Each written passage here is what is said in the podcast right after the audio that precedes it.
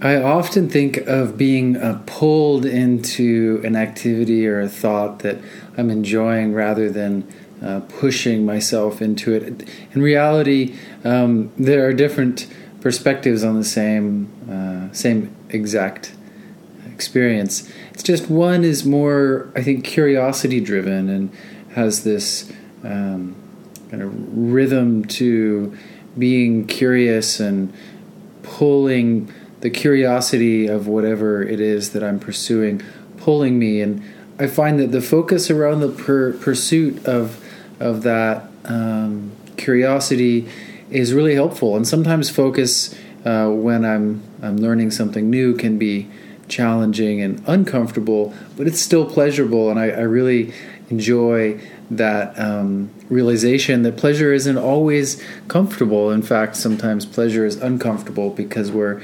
seeking uh, a goal and tending to that goal and nurturing it, and maybe it's causing some growth, which is the overall um, pleasure of setting a goal and accomplishing it. And I feel like our culture uh, sometimes um, sends us the message that pleasure is always um, always joyful. Like everything, we're supposed to be happy all the time, and that um, happiness is equated with feeling good. When in fact, happiness to me is being satisfied with the present moment. And um, so, so this journey is uh, is definitely a practice. It certainly is not something that I.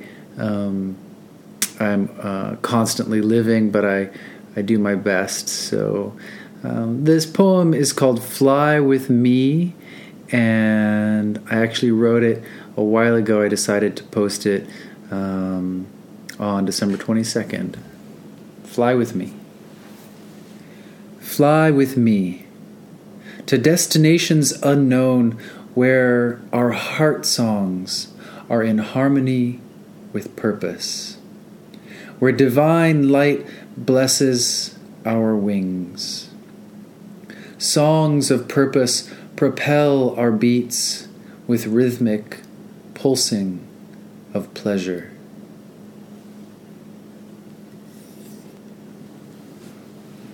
It's funny how without experience there is no learning, without actually going through and and uh, experiencing something. Oftentimes, experience can be uh, what we call painful, but in reality, it's uh, it's just another experience, and um, uh, when looked at from the perspective of a, a learning opportunity, uh, again, it can be really beautiful in in the moment of of growth, even if that growth is somewhat uh, frustrating at times or um, challenging. It might be that we uh, lose a, a friendship or some object that we were holding dear to us. And I find that when I really zoom out, and um, especially after the experience, when I zoom out and I get to remember uh, the experience with a perspective, really, we call it wisdom in, in our language.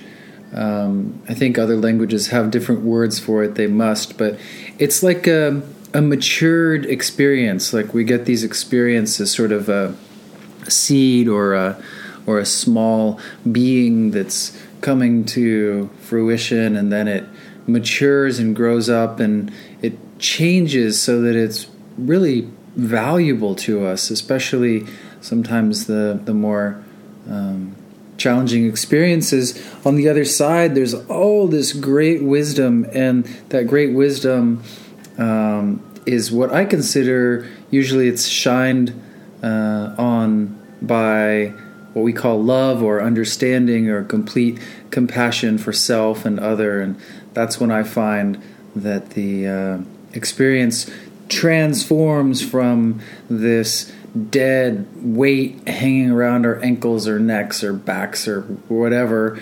into this golden shining light that we can then help illuminate and show the path for others.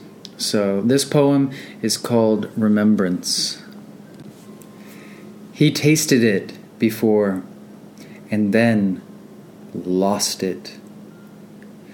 It's such a blessing when something precious is lost. Such a sweetness and wisdom is found in the struggle to understand its remembrance in the light of God. You know, many ancient traditions believe that you don't really have power over something if uh, that's a paradigm that you want to operate in, but you don't really understand something until you name it. And I found that in my journeys, that language is really the framework of understanding the world. And I find that as I choose and learn what humans tend to mm, operate well under, uh, specifically safety and sense of belonging. And I learn that there are ways to um, basically help myself feel a sense of belonging and a sense of safety, especially around the language that I use. And whether or not you believe in spirits beyond this earthly existence, um, or whether or not I do, um, I've named spirits as helpers and kind. And when I frame spirits in that language, I'm able to relax. I'm also, I believe in a good world and um, believe that there are ancestors, whether they're in my DNA or whether they're um, around me in this physical earth realm. Uh, I believe that there are uh, ancestors and ancient wisdom that is uh, amongst me and us and on this planet and in this time and reality. So, this poem is called Spirit Guides. Let me walk amongst you as a shadow following your breath. Let me sing beside you as a whisper of longing to return. Let me ride your shoulders and dance you awake. Let me be inside you as we laugh today I may have spoken before about our animal minds and our human minds and how they are sometimes um, seemingly at odds. Our human minds so capable of forecasting and complex thought and abstract beauty and uh, perception, and our animal minds are also beautiful and just I think in a in a beautiful way of sort of bottom up reaction, uh, what we would consider reflexive um, ways that are just really beautiful. Like when I am able to really quiet my humanness and the animalness comes out and just perceives and uh, there's no threat there's just a lot of beauty all around and um, the senses are delicious and so so high fidelity.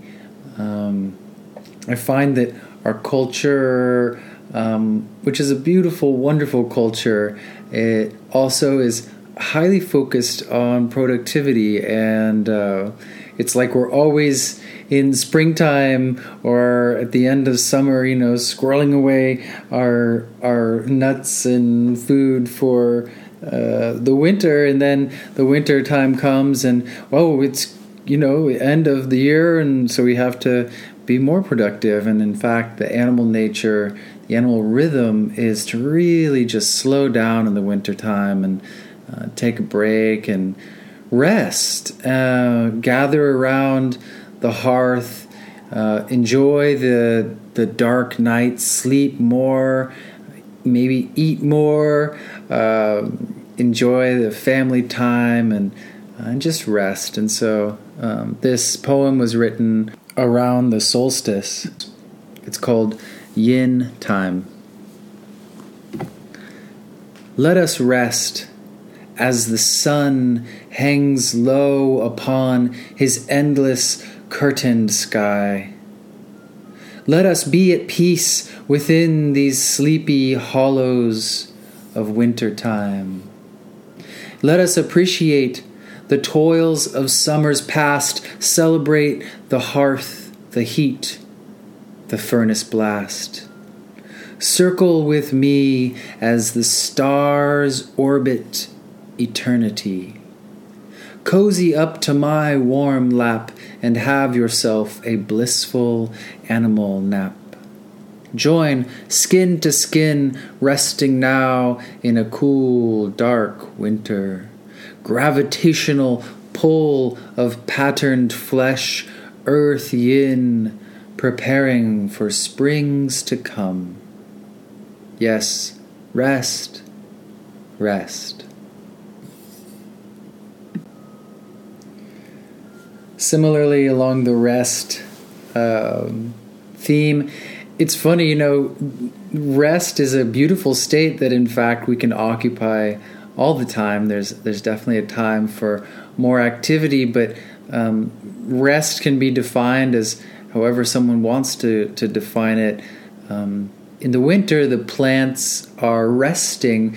They are actually pretty active underground. Their their roots are are soaking up water and their nutrients from the earth. Maybe they're pushing deep into the cracks and the cragginess of stone and minerals below. And um, I think of how it's the sun at the top of the plants and all the sun, the summer and the sunshine summer that is sparkling in the all of the photosynthetic cells and all I'm looking at in my mind I'm seeing these stacks of chlorophyll and the the electrons cascading down and uh, you know, electrons are electricity it's amazing that this light form light wave that we can see but we can't touch is cascading and becoming matter. It's pulling matter together and pushing that matter down into the roots of trees. And I think of the sunshine is actually everything is is actually sunshine, and including the trees. And so this uh, this poem is called "Sunshine Funnel." In the depths of earth, these roots spring forth, fresh tips shedding old root bark, strengthened by their winter chi, made strong by the cracks already pushed through granite, loam, shale, and clay. These roots easily seek and find the places of nourishment the places where water flows upward, where minerals are abundant, ready to become life, the places where tangled strongholds are just natural. In the dark depths of earth, these roots bring light, shining their rays from above deep into crystalline soils. Sunshine funnels tunneling heavenly light deep into their sensual substrate, cracks and crevices opening to receive and become one with these roots, these winter roots. I'm fond of remembering. Uh, one might actually consider that we're remembering this very moment and bringing nostalgia to this present moment can often shine lights on what it is that we have to be grateful for and what it is that as this breath is over what we may miss. And then the next breath comes and maybe it's in that breath maybe it's not. Um, this poem is called to shine again. I miss the way your hair falls below your shoulders, whipping the ivory moon around like she's your hand maiden, ready to do your bidding. I miss the way you hold the wind hostage and have private conversations as she's sailing by on her way home. I miss the space you occupy, solid and empty at once. In love and at peace upon earth, I miss the gentle texture of your lacy skin saturated with warmth, with home, with smells of nurturing safety, of comfort. And isn't it lovely to long for memories so close, to bring them home and make them radiant again in the sphere of this passing mind?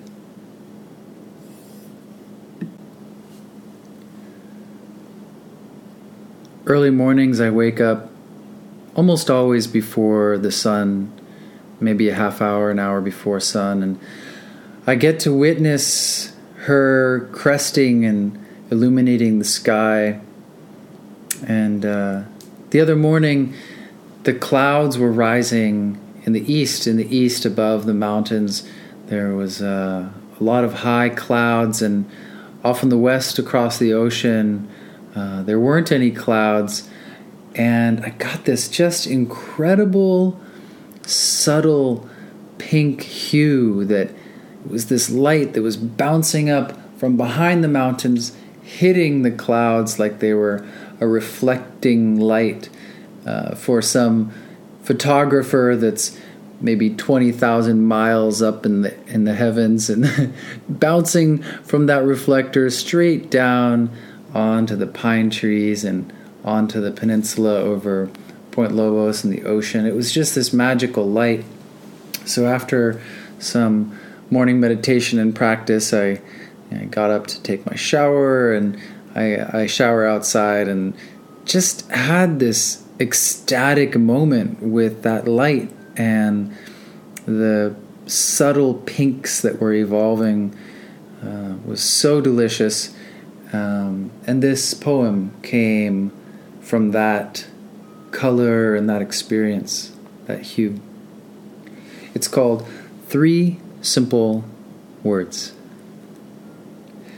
It was a soft rose petal kiss, the kind of kiss that lingers with delicate lips of subtle fragrance that floods the body with a sense of rapture and consummation at once.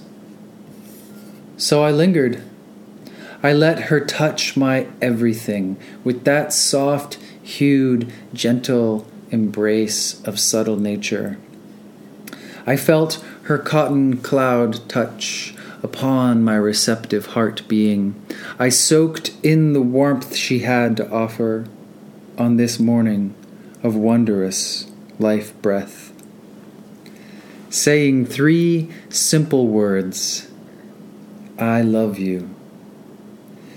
And they carried that message home, home to beyond the realm of words, messengers destined for a land that only lovers know, that only those who dare plumb and feel the depths of now, of here, of tree, of cloud, and stone know. That those who share and embrace with God and say, I, I am that, they know. Three simple words I share with you.